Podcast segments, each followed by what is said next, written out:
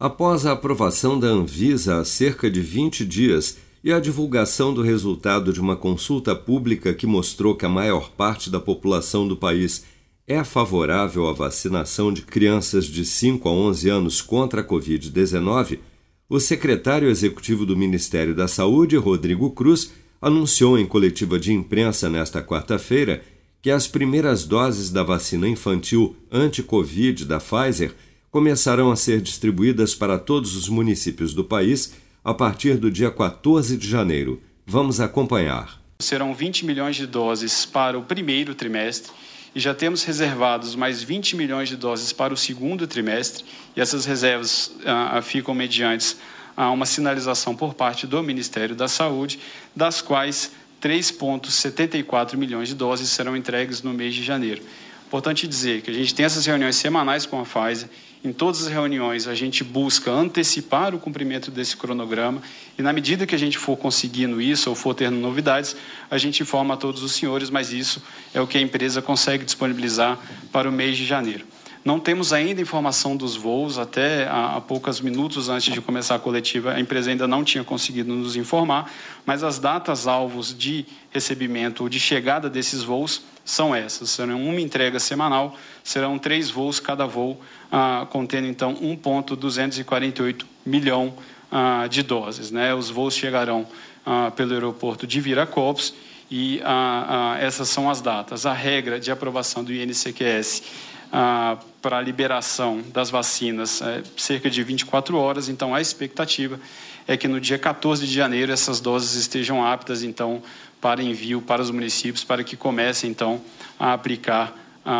nesse público-alvo. Segundo o cronograma de vacinação infantil contra a Covid-19 divulgado pelo Ministério da Saúde nesta quarta-feira, a ordem de imunização deste público no país deverá ser assim: crianças de 5 a 11 anos indígenas ou quilombolas, seguidas por crianças de 5 a 11 anos com deficiência permanente ou com comorbidades. A seguir deverão ser vacinadas crianças de 5 a 11 anos que morem com pessoas com alto risco para a Covid-19, seguidas por crianças sem comorbidades, divididas em quatro grupos: 10 e 11 anos, 8 e 9 anos, 6 e 7 anos e, por fim, crianças sem comorbidades, maiores de 5 anos. Até amanhã desta quinta-feira, 161.543.465 pessoas, ou 75,7% do total da população do país, já haviam recebido a primeira dose de vacina contra a Covid-19, sendo que destas, 143.882.492 ou 67,5% dos habitantes do Brasil, também já foram imunizados com a segunda dose ou dose única contra a doença.